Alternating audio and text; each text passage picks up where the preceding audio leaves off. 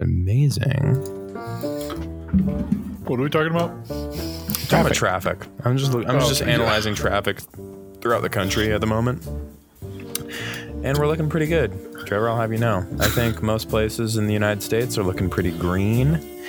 Hey, I mean, even New York City, you're dealing with some medium orange, but it's not anything crazy.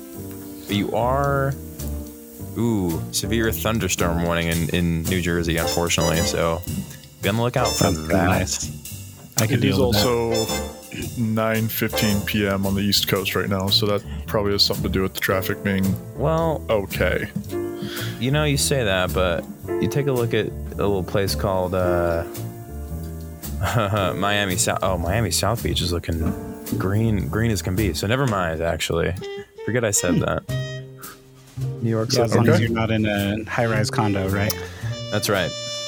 That is right. Ugh. Wow, it's looking a little ugly in Elizabeth. I don't know. Is that New Jersey? Elizabeth, New Jersey. We'll be on the lookout. So sorry. Ooh, some some red in Indianapolis as well. But LA oh, is Oh, definitely I got LA is looking bad, to be honest. But hey, if you're making the the drive worst. from uh, Boise to oh boy, all the way up to Calgary and up through Edmonton, you're looking you're in the green, my friend. You got no you just got open roads and open skies. So welcome to episode 54. Okay. Off the. I, I thought we were still waiting for Trevor.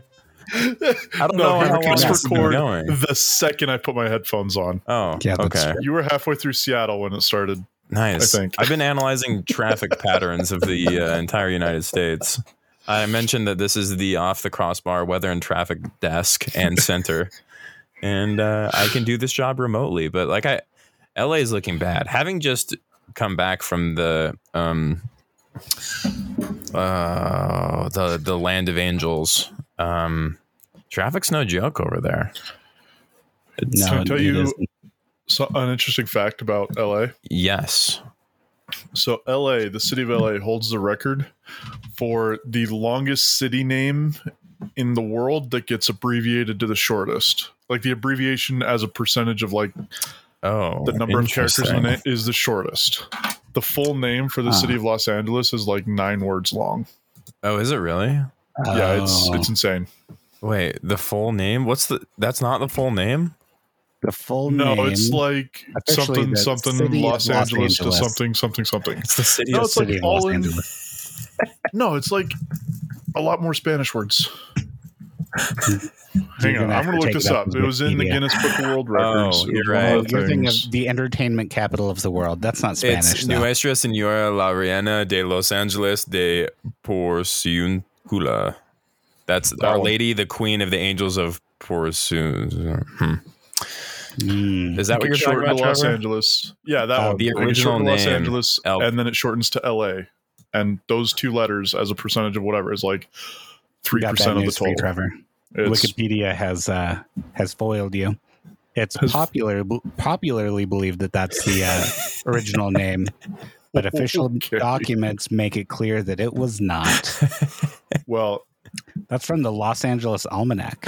I am not the one that is foiled here. It is the Guinness Book of World Records who has been foiled. I can Why never would be you- I- wrong. I can only be wronged.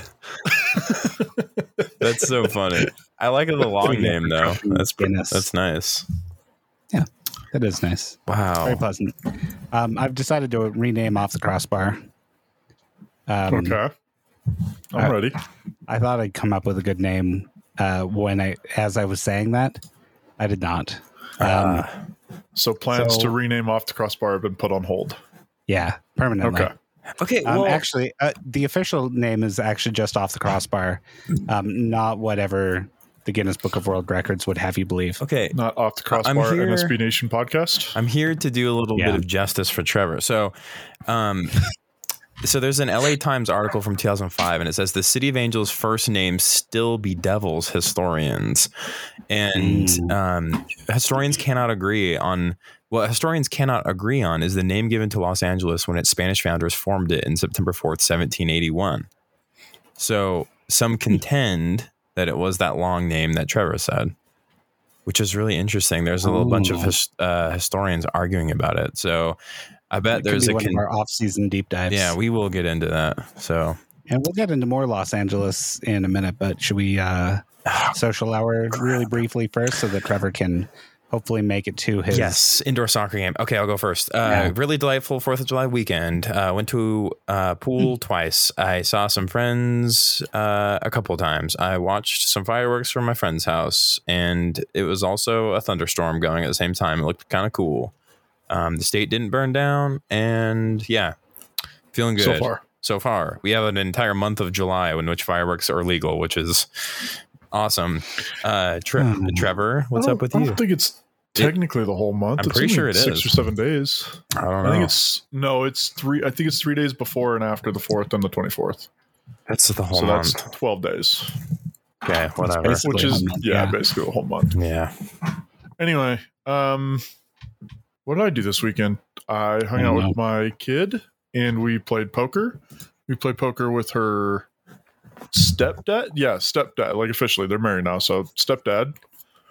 Us three played poker, and it turns out that they're both very bad at poker. But we had a lot of fun. Nice. That's them out? awesome. and kind of so when i played with charlie i cleaned her out and then she didn't want to play anymore and then we went to go play with her stepdad as well and that's when we decided we weren't going to play for like real money. We were just going to play for fun. Yeah, that's probably good. i think i was cleaning them out by the time we decided to stop because it was like 11.30 so it was past everybody's bedtime. But we had a lot of mm. fun. That was most of what i did. I didn't do anything for the fourth of july. We just stayed home. And neither me or charlie were interested at all in getting fireworks doing fireworks going outside for fireworks and then especially once it started raining we were just like nah forget it we're done Man. So- stayed inside Perfect. Sounds great. Matt, what about you? What did you do? Um, I don't. going we on? didn't do a whole lot this weekend. We went up to uh, Park City and that other city, Heber. Oh. Um, Ritual Chocolate's new factory is open. Um, they've got a really great cafe. I saw that gluten-free delightful options. photo of you drinking chocolate. Yeah, yeah. I was I was drinking chocolate. Really good. Big fan of drinking chocolate. And uh, yeah. Um, and then today, so I've got work off this week. Um, today I took out the P trap of the sink in the sink and uh, used a plunger a little bit, and now the sink is draining again. So that's nice What- in the kitchen. The p trap Yeah, it's uh well, you you're not supposed to technically use it this way, but uh when you need to, you know, go um it traps it in there to keep the No, it's it's shaped like the letter P. It's like a line and then it goes womp with a little dip. does it Like is it, it just imagine like a that has fallen on its face. Okay. Like I'm Yeah. with you, but what's the purpose of the P trap? Is it just to like Uh, keep crap from falling down the sink because you don't have a disposal? Oh, I don't know. I mean like it's it's yeah, we don't have a disposal, but it's like a normal plumbing thing. I don't know. So I it's not something in the sink. though. It's like something with the pipe. I'm gonna Yeah. Google this stuff. P Yeah. trap. Okay, keep going. I'm gonna learn some things real quick. Yeah, good. Uh, and then I did one other thing today. What was it? Uh, I took apart the sink. That was actually pretty easy. It went, went pretty smoothly. I did something else. I don't remember what it was. It was also manual labor. Oh, I, I learned to fix uh, tent poles. So I took apart a tent pole and put it back together, and with with new uh, cord, and now the tent is as good as new Nice. on the, those one poles at least. Yeah. Wow. I didn't know how to do that. I I do like I fixed a pair of shorts like that had Oh. a drawstring that went through. Oh, it, like yeah. broke and then I had to attach the drawstring to a paper clip and then I fed it through my shorts and I did handiwork that way. So I mean this is the official handiwork podcast as well. So Off the Hire us. Crossbar Handiwork podcast. That's right. Hire us for all your off-season handiwork needs because we Oh, don't. no. This is our this is our full-time job. And uh, Tre- Trevor, actually, coincidentally, even is the non-handiworker of this podcast, and he will not be participating because he doesn't know how to do handiwork stuff. But Matthew and I, men of our hands and just pure brawn, will be Definitely use my hands a lot for work, at least. And muscles. two things. It does have muscles in it, right? Fing- finger muscles. I know what a P trap is. I didn't know it was called a P trap. I know exactly Oh. what that. Yeah. Okay. I'm with you. Cleaned it out. Yeah. Good job. Thanks. Second thing, I'm the only one of us three that like does manual labor for work. So we played LAFC last weekend, and it was good. Uh, uh, Kyle, I have bad news for you. Well, It was not good. It wasn't good. so let's talk Sorry, about the Trevor. game. I know. I know. I, the joke is that you are the only Yeah. one who does manual labor. Yeah. blah, blah, Okay. blah, blah, All right. I get it now. That's just because. Good joke, Kyle. Yeah, I'd kill to be at 100. percent Though I'd love to love to do manual labor sometime. Anyway, sorry, Matt. No, that's okay.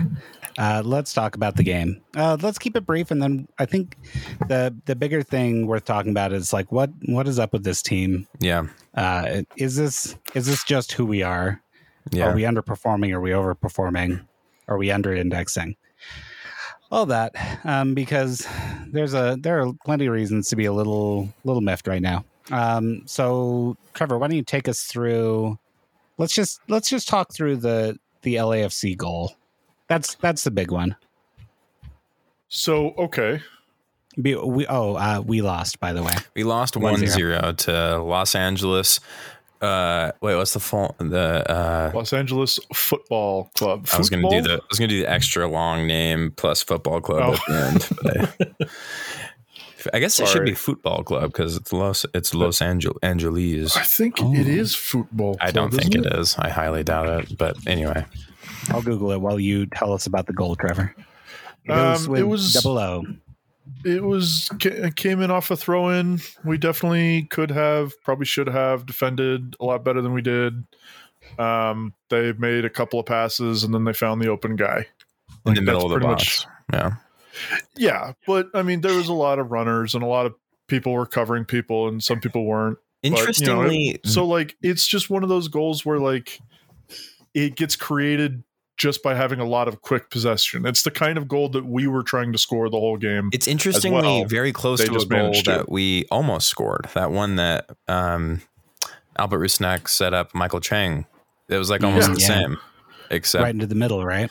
Yep. And but Chang's was saved, and uh, whoever just trying to took their shot, I, it was that dude who got subbed in like a minute before. Um, Jose Cifuentes, yeah, like two, Cifuentes. two minutes before. yeah, Yeah, it was just you're trying to pull the defense one way and get a quick pass across the other way, and that's pretty much what happened. Yeah, it was not. I mean, it's it's the kind of goal that LAFC scores kind of a lot. It's the kind of goal that they should be able to score. Um, and like I said, it's the goal we were trying to score. We tried several times. Mhm. It's not anything unusual. It's not out of any like secret playbook. It's how you score goals. Yeah, A way to score goals. yeah. And we probably should have defended it better, but sometimes you don't defend it. Yeah, that's a that's a pretty common theme with this team too. Is this um, sometimes you defend things well, sometimes you don't. We've got we've got enough. Sometimes you don't to have conceded in what all but one match this year. What's interesting to me is that we, yeah, we seem to defend.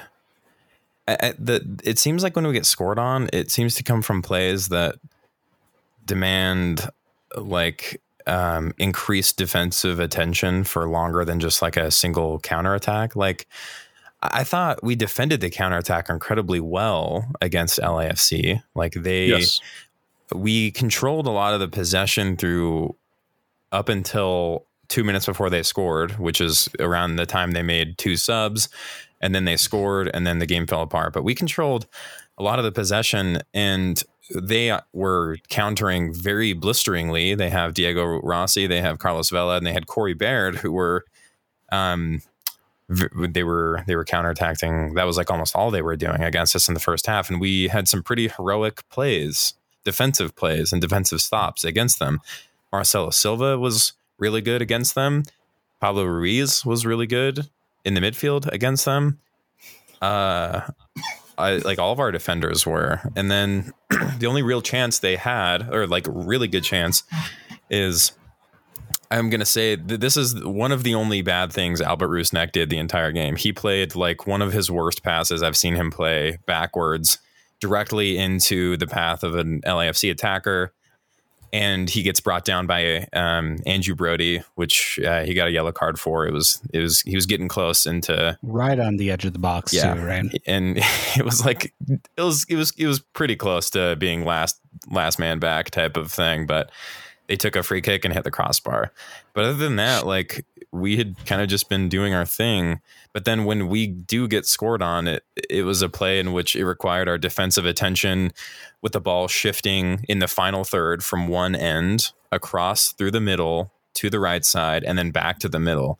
And like for some reason it seems like we often get scored on in a way that requires us to just like not be like when we're doing these like heroic runs back runs backward um in to defend a counterattack i think we're good at that but for some reason we seem to lose focus and lose runners that are directly in the middle of the box and i don't know I, I I was I'm trying to determine I, I was I watched that goal a few times. I don't really know who it's on. Like we kind of just like both our defensive line sat back a little too far. I think we were, um, and, and we talked last week about how we don't have a keeper who's um, controlling the back line and telling them like when to push up or anything like that.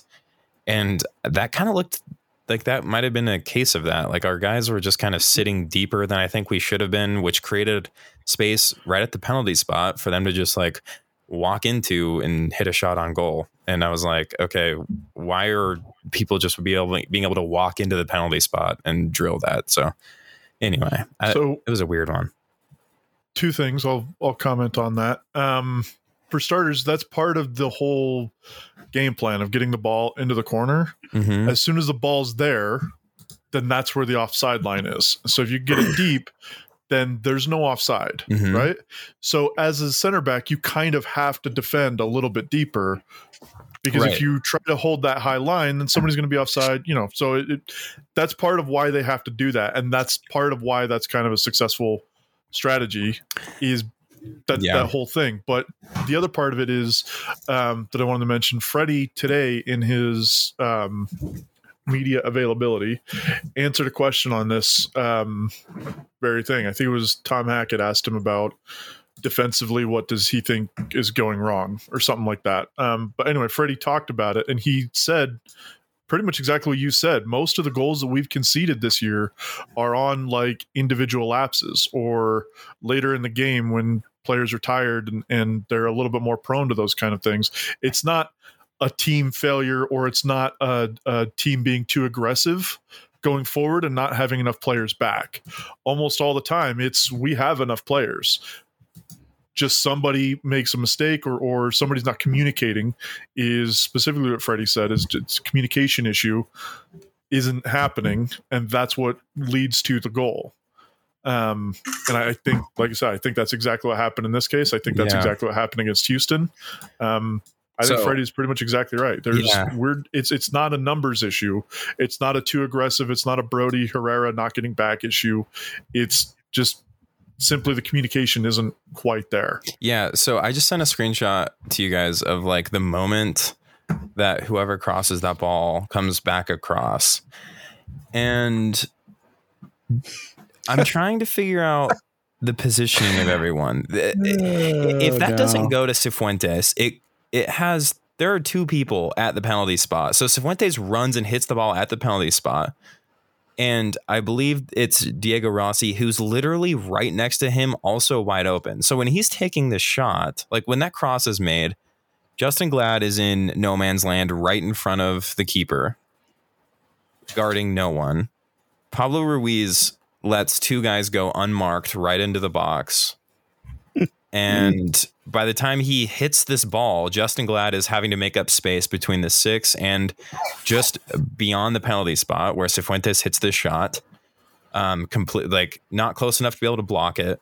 And I mean, probably a bit of an obstacle for David Ochoa, and Pablo Ruiz doesn't even get close to it. And then Rusnak was guarding his man.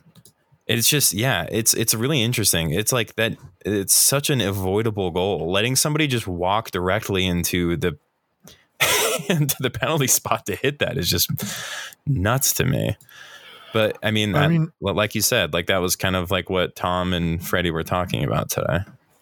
Yeah, no, and I, I see what you mean. Um, but this is like I said, I the only person that I think you can get like truly mad at, like on an individual level for here, is probably Paulo. He's kind Yeah. of he's outside the box. He's behind his guy. He's probably the one most responsible for. I think it's Cifuentes who's at the top and Rossi that's in the middle, right? Unmarked. So Yeah, he's probably most responsible for Cifuentes, but he- he- looking at Justen Glad, he is marking nobody, but Yeah, you can't not have him there. right. So You know what I mean? He can't step out and leave that space open. I sent the video One at the current time. got- It, it, it Oh, is a really interesting goal to watch, to be honest, because Yeah. like it's shifts directly from the throw in, com- like right. It's just a just very quick passing around, and the moment that ball comes to the far post when he's going to play that cross, or that that it was not really cross, that pass back through the middle.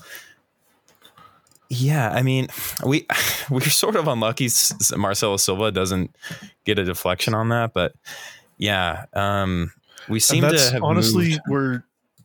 Sorry, I didn't know. Uh, that- that's honestly where I think that play should be broken down, Mhm. or where that play should be stopped, is not even allowing that pass. I mean, he's double teamed Yeah. there. Yeah, we've You know what I mean? essentially moved five defenders.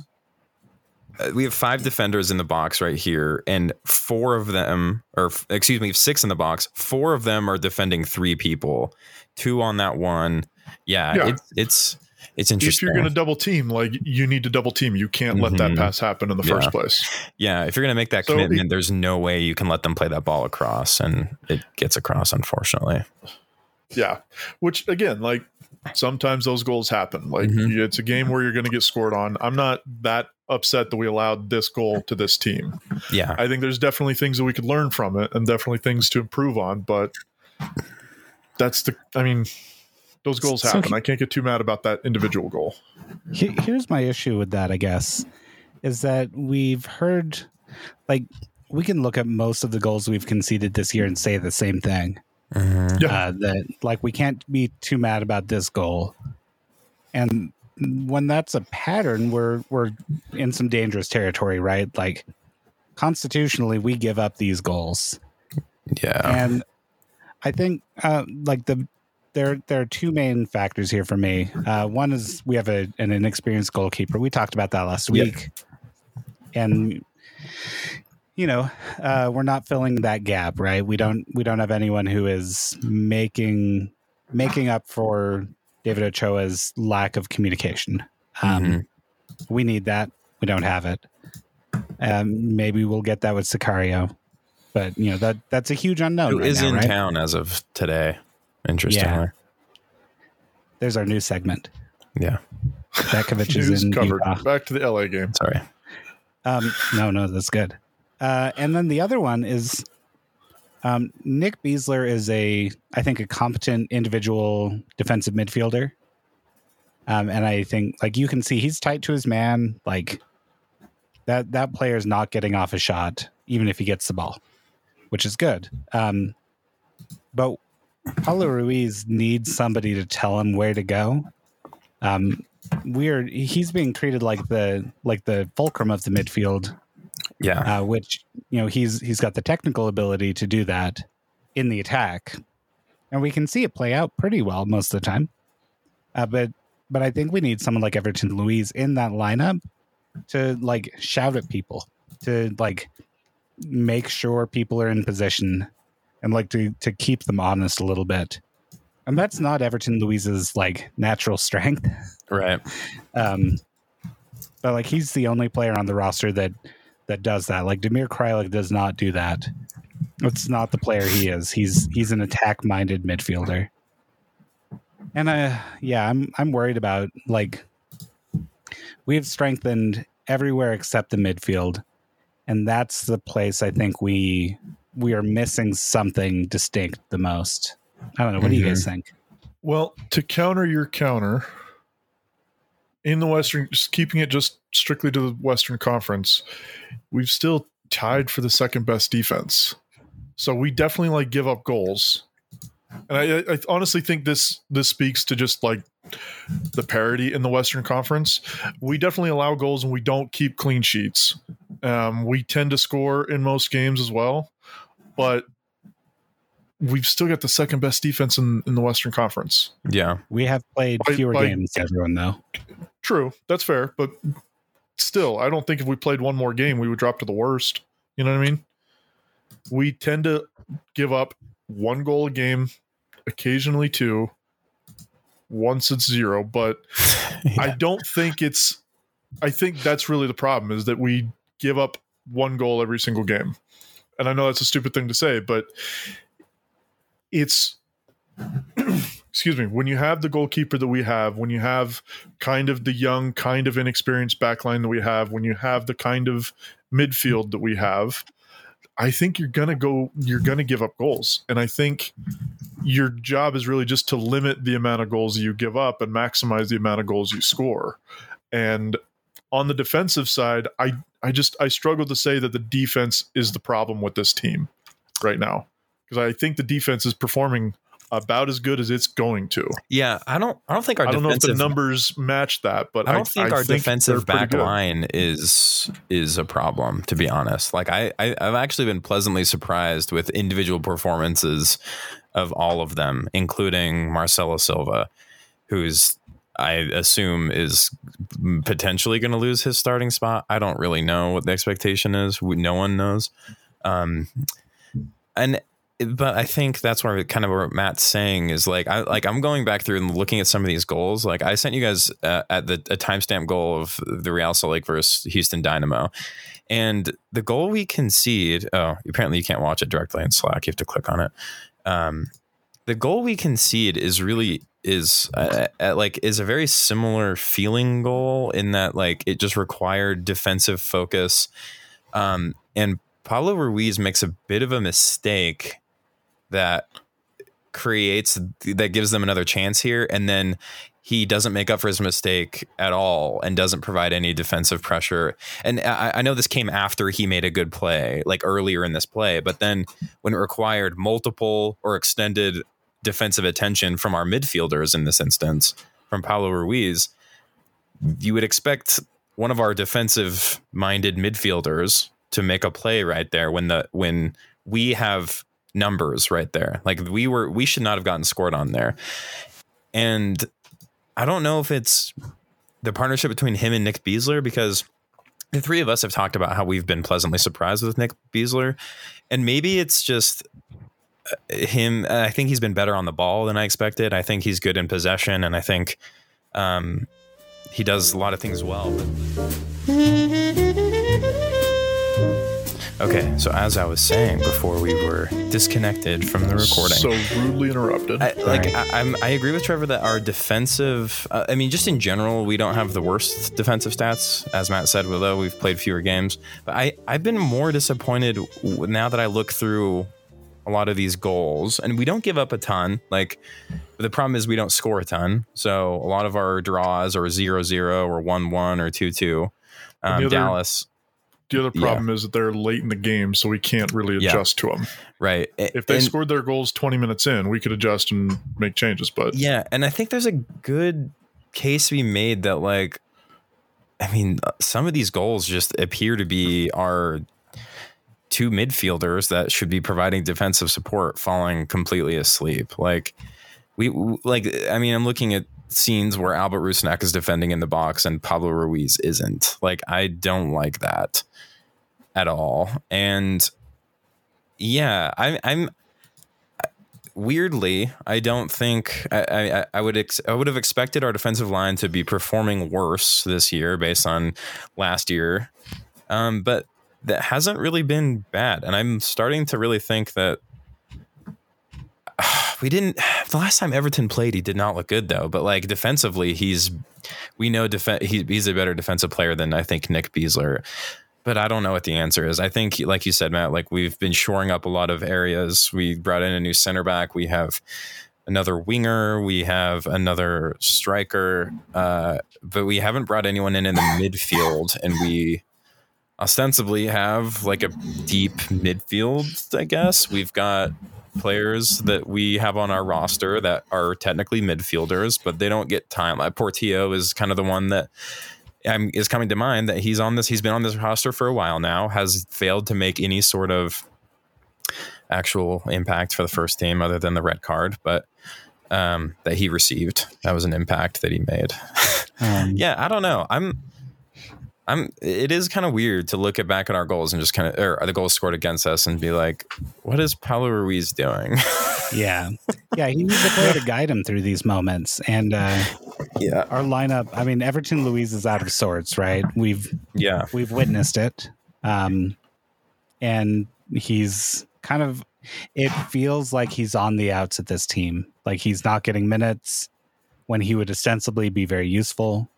Mhm. um, even just like chasing players down uh, late in the game to to maintain a lead instead of giving one up. Um, I think anytime Nick Besler is your one of your starting midfielders, like there are a few teams in MLS who could like survive on that, um, and that's like Nick Besler is good for a start here and there. I think yeah. um, when you need to play him. Like it's good to have a backup that's capable.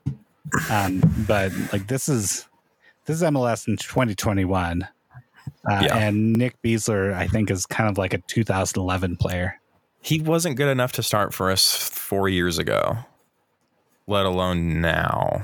Yeah, So, I mean, this is. I mean, I think uh, Trevor's talked a lot about this. Is that like a lot of a lot of uh, parts of this team and organization are in a holding pattern right now, and I think this is the answer for people demanding Freddie be fired, as if that is a good idea. And one, it's not going to happen. Two, it's just not going to happen Well, at like, all. if it does happen, like that's even worse. Yeah, You know what I mean? That like somebody thought it was a good idea or that somebody thought that now's the time to do it. Like it it's a worse idea to fire him than it is to just let him ride this out, to be honest.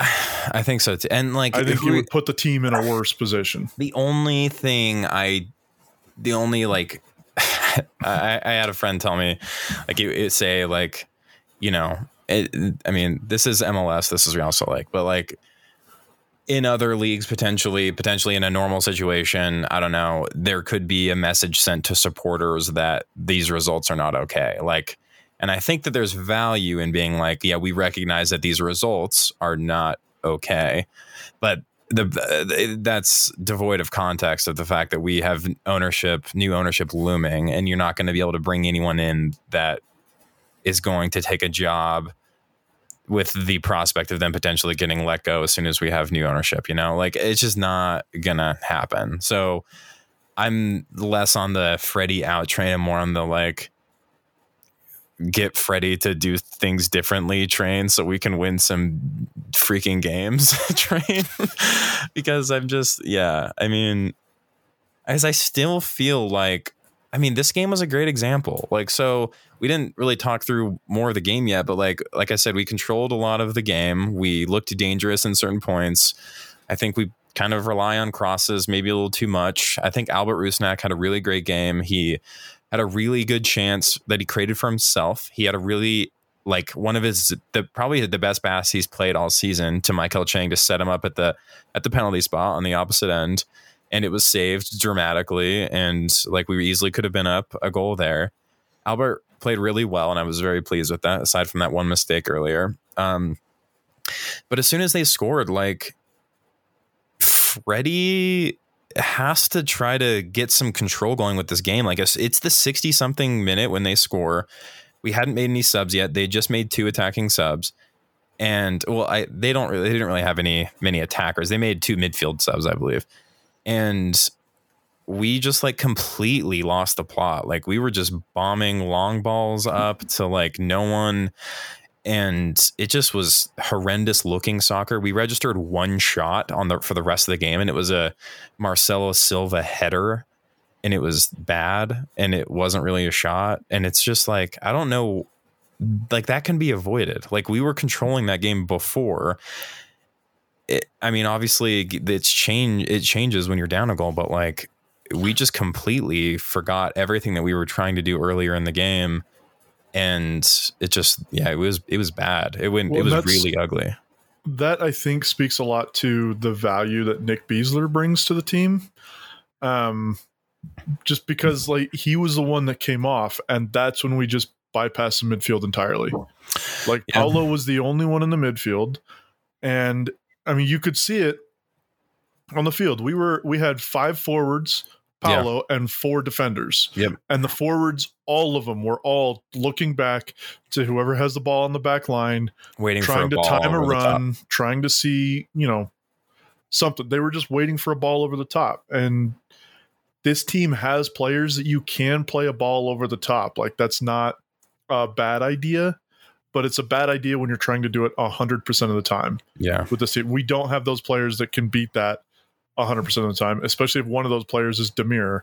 He's never getting to that ball. And even if he does get to that ball, he's never ever doing anything Yeah. with, you he's not going to mentioned beat his guy on the dribble or anything like that. Right. Like, you mentioned during that game you wanted to see Damir, Damir come off for Anderson Julio. And it should be noted that we didn't see Anderson Julio at all this game. Meram got the Chang started, Meram got the sub, and then we didn't see Julio. But something interesting that was happening the whole game is that like Damir was trying to like there was one pivotal moment where Albert Rusnak has the ball and he can play the ball to one of two attackers that are pushing the back line. And one was Damir, one was Rubin. And he chose Damir, and Damir just isn't, he's not fast enough, and he shouldn't be like the person to try to run in behind the defense. It doesn't make any sense. That's never been his strength. Any goal that he ever scores for us, it's either a header or it's like a late run from the midfield to score at the top of the box. Those are all of his goals. Like, or it's from a cross header or like when he's running in late. He's never going to be a guy that runs in behind defense, uh, the defense and gets on a, the end of a through ball. So we had that apparently being attempted this whole game. And then when the time comes that we have to make desperation subs, we pull out Nick Besler, who by all accounts was doing a good job at possessing the ball in midfield and transitioning the ball forward to our forwards. But we instead let, took him off, and as Trevor mentioned, are pl- now playing with five forwards or whatever.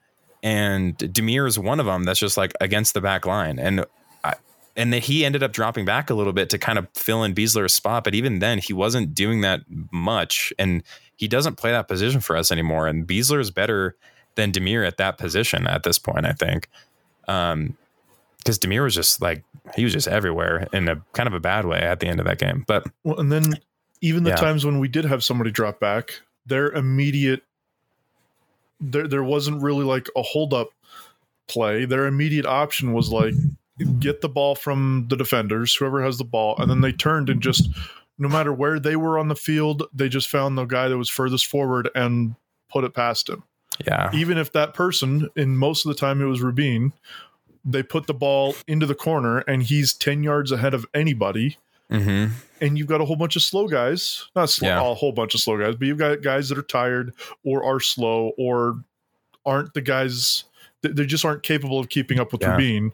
and so Rubin yeah, and gets it double teamed work. in the corner and it's it- yeah, it's it an worked immediate one turnover time. I, there was one time. Um, oh, I guess uh, after the 70th minute, I think we only had one shot, or 72nd minute, or something. We had that one that one moment where Rubin got in behind the defense, chipped the keeper, and they saved it off the line. Like that was the one time the that like at when we start getting desperate that it worked.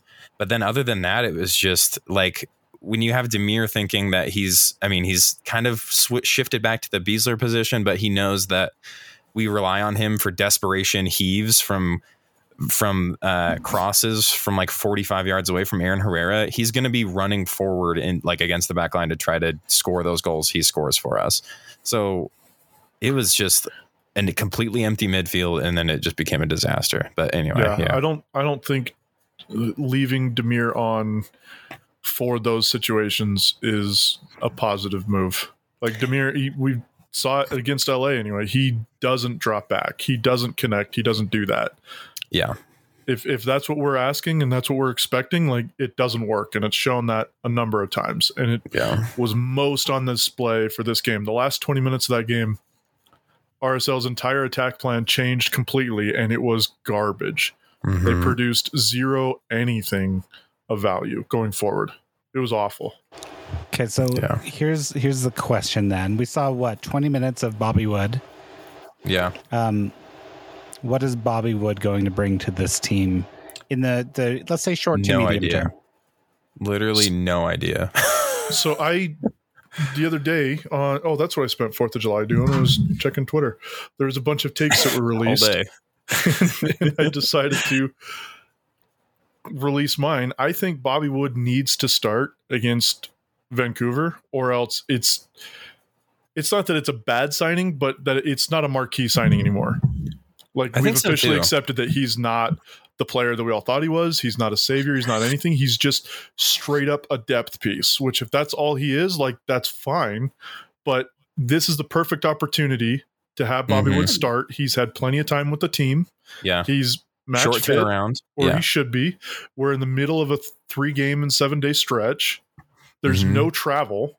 Rubin Mhm. has he, Rubin has been playing well, but he hasn't scored in a month and a half. Yep. So if we're talking about like competition for spots, like this is the time that Bobby Wood needs to start.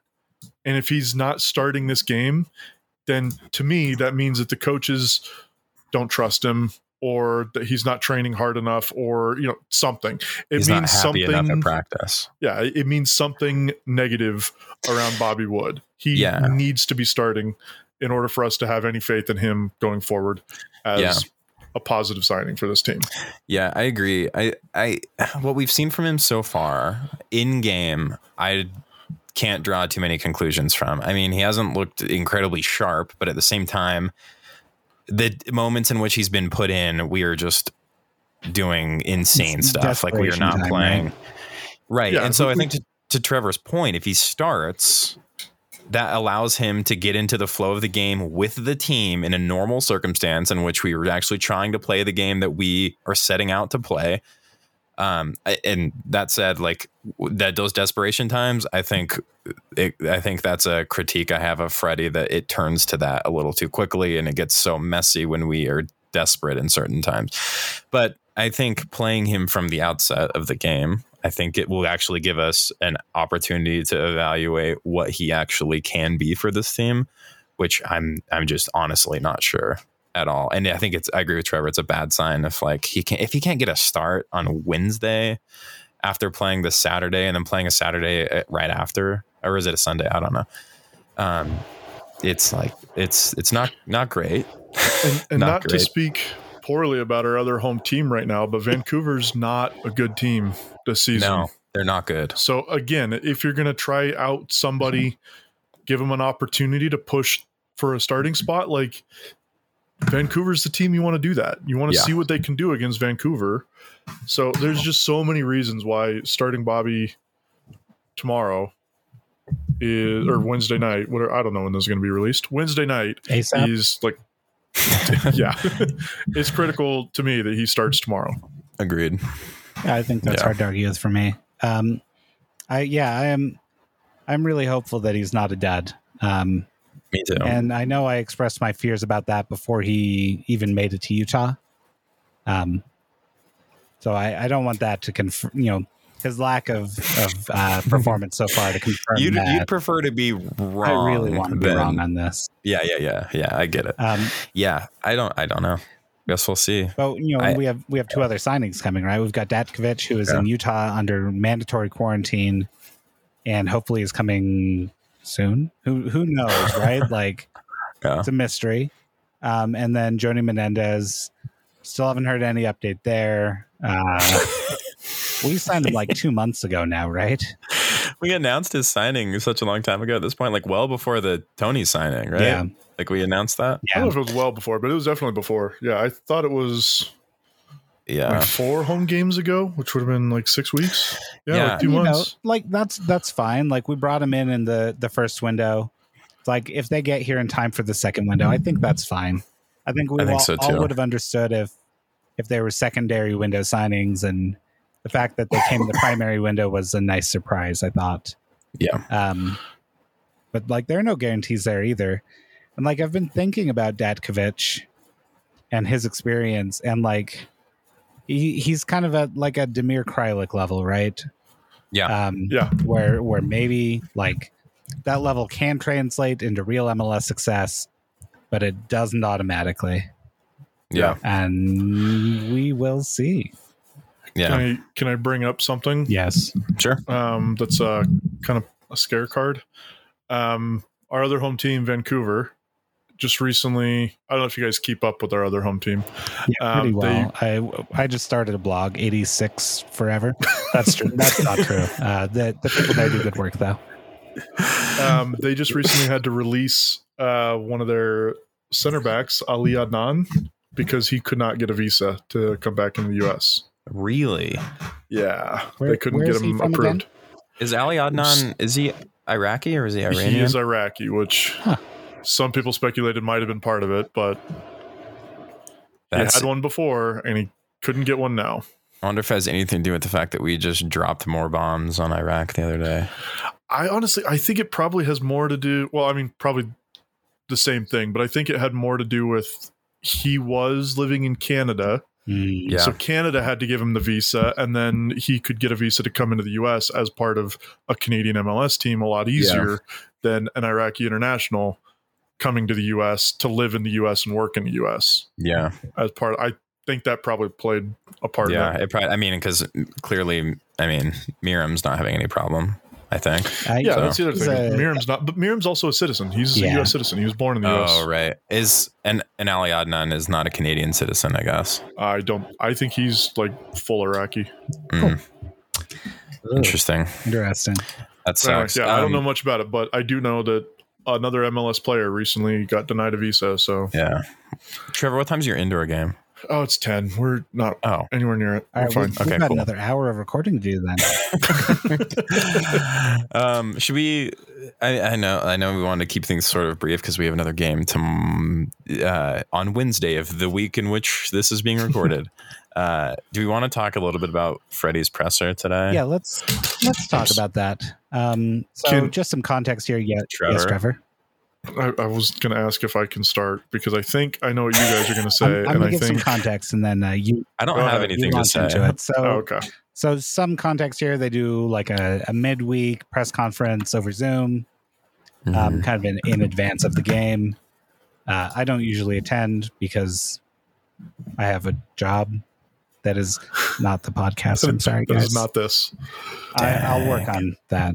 No, that, uh, Yeah, that's not true. working But uh, regardless, like that's the context here. They've got like three people interviewing him on this one, um, and the the topic turns very quickly to defensive records. I think it's Alex Vejar uh, opens it up with a, a question about how we're performing and all that. And Trevor, it, it looks like you've got something to say. Do you? Well, here's the thing. I think it was actually the Tom Hackett question that we brought up immediately and started talking about. Um, and we talked about it in Slack. And the thing that came up was he said something about instant gratification.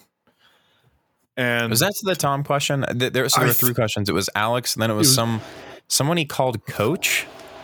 Did you hear oh, that? oh, He- yeah, I remember that. I think I skipped that one. I didn't know who that was. That Maybe was it the question. Anyway, He asked about whether he's viewing the run of results as being half empty or glass half empty or half full. Which okay. I think I think it was that question. I think it was a yeah, I second think question. it was that one. But anyway, I, from what you guys said, thought that that was basically his answer was that like fans want wins and that doesn't matter. That's not really what we're here for. That's what I thought you guys said that he said. So I was No. really upset because that's a really stupid answer to that question. We may have exaggerated slightly. Editorialized. Or just, yeah, not given any of the appropriate context at all. But what he was saying was basically that I'm hurt. what he was saying was and i i agree with him uh, a, lot of what he was saying was and i think it shows what the team and ownership now it, it does show that we're kind of in a holding pattern. He said that there's a lot of people that are looking for instant gratification obviously we want wins but he's trying to build a culture around this team and he's trying to get total buy-in from the players and he's trying to get hard workers and he's trying to get people to, to train hard and and buy in and, and that whole thing. Kind of the stuff he said a lot before but the way i interpreted that was not like oh we're not worried about wins and losses. What it was to me was he knows he's going to be here for a while. He knows that he's got pretty much the same roster he had last year plus a few pieces and he's just trying to make the best out of what he can and try to establish a culture, which to me makes it sound like he thinks he's going to be here for a while. He wants to create an environment where success is expected because you're a successful team because you've worked together for a long time and, and and all that he wants that that's what he's more worried about and that's the side that he sees is coming together and working really well and we're not seeing the results on the field but soon we will was basically what he was saying and that i tend to agree with Yeah, I mean that's a nice platitude, right? Like yeah I want I want hard workers. I want you know we want to encourage the right behavior. Um, yes, I I understand we did not entirely represent that piece of the equation for you, Trevor, and I Yeah. hereby apologize. apology accepted Yeah, I, I don't like I don't like the frame of people being disappointed with the results as people seeking instant gratification because um the results under Freddie have been I th- I don't know what of our points per game are. It's like one point three. what do you know what was it under Petke, do you know? I will look it up while you're slightly talking. more Like I, I mean, Not I like saw somebody more, mention that slightly w- more. we've only won two games in a row under Freddie twice, and it was the um, it was the like beginning or the end of Petke's or uh, Freddie's first season into the second season, and then the end of last season into this season. They're the only two times we've won two games in a row under Freddie. So hang on, real quick. You somebody showed me that stat before, and I just believed it. But we won the first two games of this season. Of this, oh yeah, oh, So it sorry. then it like was the bookending first two last season and this season. Then it was the bookend of beginning of the season before. Then then the next okay, one, all I think. okay. And last season, of course, you know, it was it was, It was whatever. season. It was last season. I don't think people being frustrated with the results is any sort of like seeking gratification, instant gratification. But I like what I don't like about his answer is the he because he, cited all of this growth, right? And he and he mentions the culture. He's like, but and the thing he, we have heard from him a lot about, you know, this player is really good in training, so they've earned this or whatever, and then they don't perform well in games. And to Albert's credit, he's gotten considerably better over the last few games since I don't know which game it was. Like the last like four, I think he's been really good. Yeah, he's legitimately Um, been a totally different player. Yes, and um, and that's something I would expect Freddie to point to and be like, "Look, he's performing well in games. I don't want to hear him talk about Albert, you know, showing up early at practice. Like, it's not very tangible for rest of us." And he mentions like the the growth or whatever and, and everything that we're seeing and but then at the same time we've seen like a lot of weird body language from the guys this season uh, uh just last week we had everton leaving before fans we've had players just standing aimlessly in the middle of the field just like experiencing ego death after yet another home draw or whatever we have it like so there's been like weird things and of course that'll happen uh, it's just I don't know. I just don't see the progression that he's talking about. And maybe I just am too blind or dumb or whatever. But I just like don't this team doesn't look like far happier or something. And I, I, I I just I don't know. Like that kind of feels like a cop out to me. Like I don't I don't see us playing far better than we did a year ago, and I don't see us. Like we're obviously we're we've lost three in a row now. Is that is that We where we're at? lost two out of the th- last three. We tied against Houston. Oh, that's right. We tied. Um, So we have one point we're from the last winless three in games. eight. Is that is that one win in eight? That is not true. one win in eight? Yeah. Yes. one win in eight games. I I don't know. I like I can listen to him say that like the, the, like he's building things, but that's also like something I would say if I was trying to keep my job with the new ownership looming. Because if you can't point to the results, then you have to point to something that you're doing, and that's a good thing to say. So I like maybe maybe he's like that's totally true, and we're building you know RSL of old 2.0 like with the, the team mentality maybe that's the case. I don't know but like I can't do anything with that information because we can we go by the results we go by how this team plays. And like there has not been a marginal or there's been a very marginal difference like through Freddie's time. Like I don't I can't point to something that we're doing way better than we used to be doing and the results don't speak for themselves in the way that Freddie would probably want them to and if if what he's saying is true. So I just have no idea what to do with that. Like if he is building this incredible culture that's good we're still losing and drawing a lot, especially at home. And uh, like I would expect and hope that part of that culture is players taking pride in letting down their fans week in and out. Yeah, we, Yeah. we've had a lot of home Like- games. We've had so many home games, and we've left the majority, the almost all of them, very disappointed. Yeah, we, we have two home losses, we have three home draws, and we have two home wins. yeah, It's uh it's not the stuff of legends to be sure. So so I'm reminded of an Arsene Wenger quote uh, from must have been 15 years ago, which that sounds weird to say. Maybe it's 10 years, but still like now I feel old. Um but he he was talking about how the you know his team was conceding a lot of goals.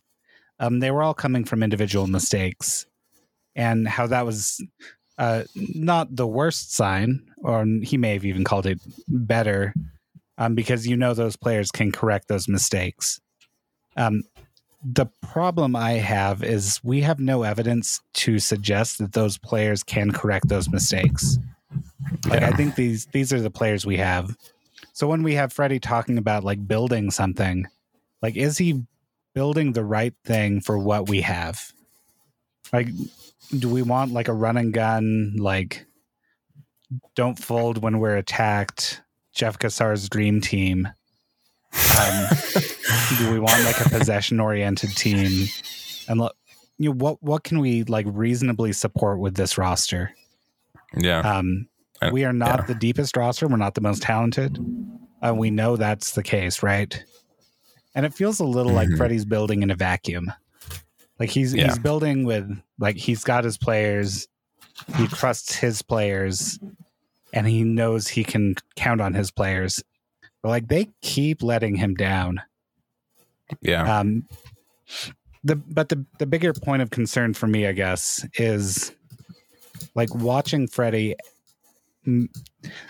I guess lose games on the back of subs now, um, which like I don't I don't always love to harp on like the timing of substitutions. yeah. I think it's it's a point in a discussion, but not like the be all end all. But when you see like RSL went from having shots, taking shots to like no shots until Marcelo Silva tried a 96th minute header, like just on Saturday.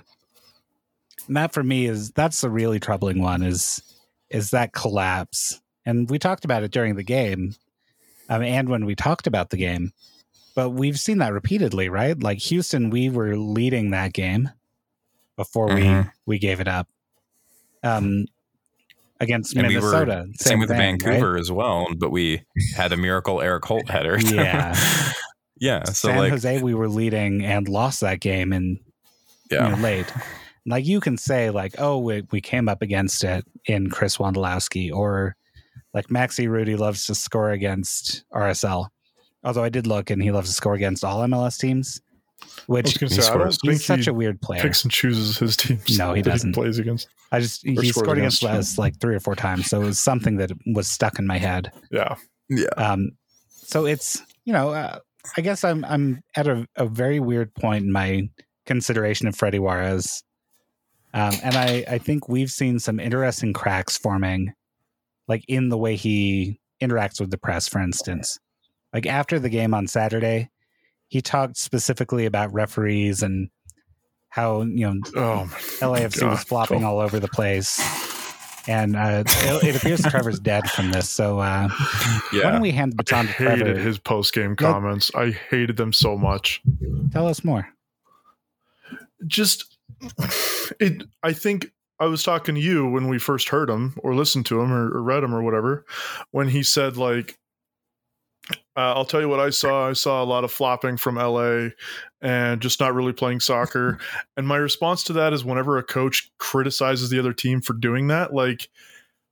What does that mean? You lost to a team that can't play soccer, is what you're saying. You don't think that they played the game, and you lost to them.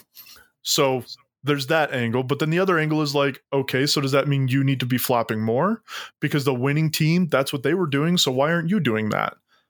like it's just such a stupid thing to bring up. It doesn't do. It's just very much a Jose Mourinho kind of dis- distract from my failings. Let's just focus on something else and make that the story of this game. And that's not a story anymore. Like we've been fans of this team playing in CONCACAF. We've been fans of the national team playing in CONCACAF enough to know that's how soccer is played in on this half of the planet. If you're yeah. up, you're gonna flop. You're gonna waste time. You're gonna do that stuff. I'd even we are not innocent most of that. The planet. yeah, yeah, that's I guess everywhere now. Like that's the game. And that's how the game is played. And to come into a press conference and be like, oh, well, I didn't like that. Well, of course not, because you lost. If you won doing that, you would like it because it's a tactic that works. And all it does is frustrate the team that's losing because that's the point of it is to frustrate you so that you can't do anything. You're just too frustrated to mount an attack or or to defend properly or, whatever. Yeah. Or you get a yellow point. card because you picked a player up off the ground. Yeah, like yeah. we we know what happens. How do you not prepare for that as a coach? How do you not say, "Oh, hey, if we go down against this team, they might start flapping and we need to know how to respond to that." And the way to mm-hmm. respond to it is not to get a yellow card, is not to start confrontations, is not to go into the post-game conference, and post-game press conference and just complain about it cuz you'd sound like an idiot at this point. It's yeah. we get it. That's how the game is played. Just get over it and either yeah. adapt to it or lose, and just keep losing. Oh, I hated that. yeah, that wasn't great. I, I yeah, agreed.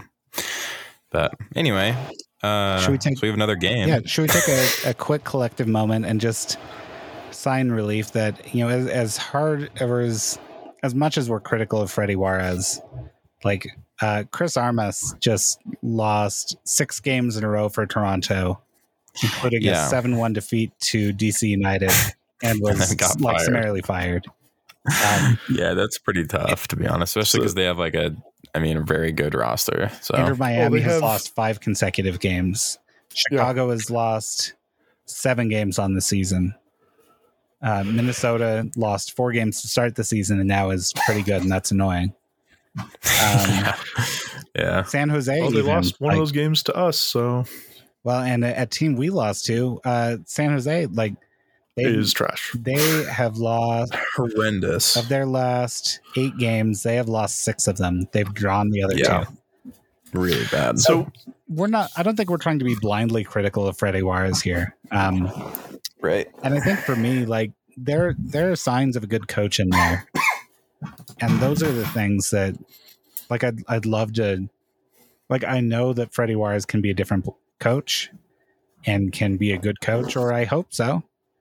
Well, I mean, we've we've seen know. it. There have been games this season where we talk about Freddy's tactical adjustments or tactical setup or, or, or whatever. There have been games where he set this team up and we played appropriately and we played well. We dominate pretty much the whole game. And then he has had games where he's made adjustments, and those adjustments were exactly what we needed. And we came back from behind and scored goals. Like that has happened. And we've seen yeah. it more than once. So, like, we know he's capable of it. We do think that he's a good coach. It is just frustrating seeing some of the same things just keep happening. And like you said, just the cracks showing up in the press conference. It's kind of a silly thing to criticize a coach for being mad after a loss, but that's the kind of stuff that I don't know. It gets me fired up, and it's probably more fired up than I should be. But yeah, no, I, I agree. I think Freddy is a good coach. It's just the stuff that he gets wrong. I don't think coaches at this level should be getting wrong, or at least not this consistently. Yeah, yeah, it's those consistent failures for me and like, it's the same things over and over. And then he gets defensive of those positions. Yeah, and that like we could be, uh, and and maybe this goes back to what we were talking about last week. With is this roster like better than it's showing?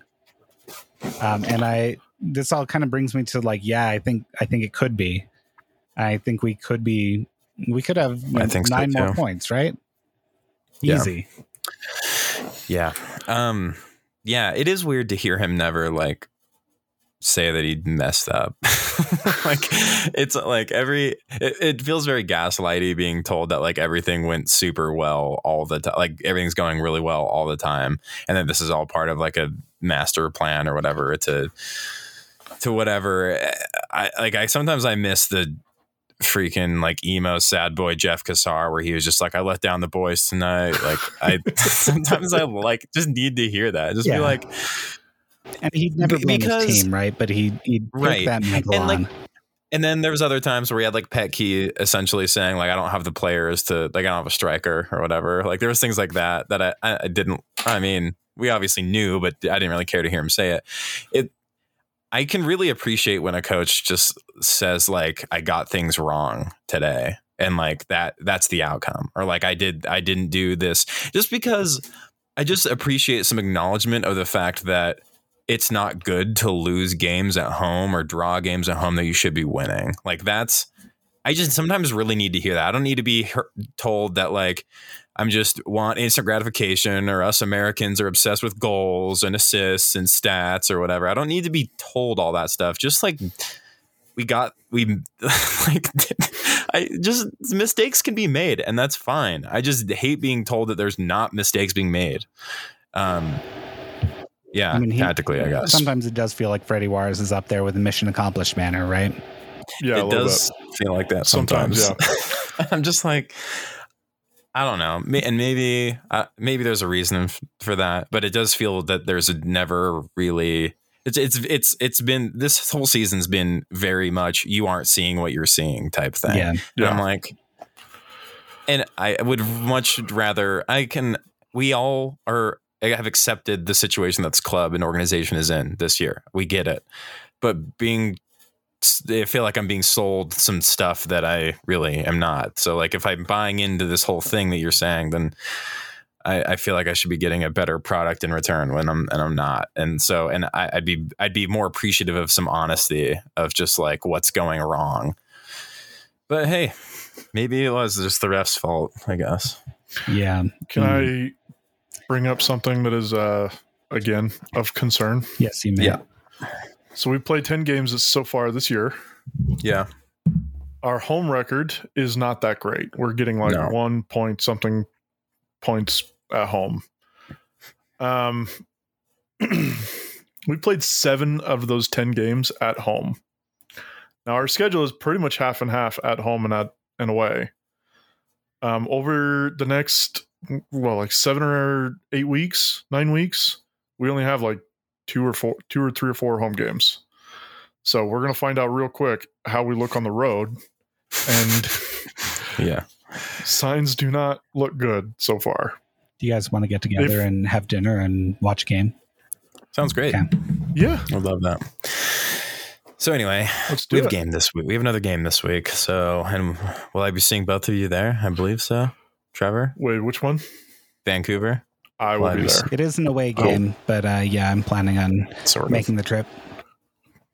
Away yeah. game in which our season ticket holders have tickets and we are wearing our home jerseys. So hey, we usually we've been wearing our away jerseys at home an awful lot, so maybe that yeah. counts as away. Yeah. Um, well, yeah. So I, I guess like to bring it all back, like I am I am concerned that what we are seeing now is the tip of the iceberg, and it's going to get real bad real fast. I'd love to be wrong. That would suck. I hope Bobby Wood rescues us. Yeah, I, I mean, no, the the being on the road thing scares me, that, but that worries me. I feel like this team will improve. It's because they kind of have to. I mean, yeah. we could go full on Toronto. We could. I don't think that we're capable of that. Like I like we said last week, I think we're at about the level of Houston. Right now we're at about the level of LAFC.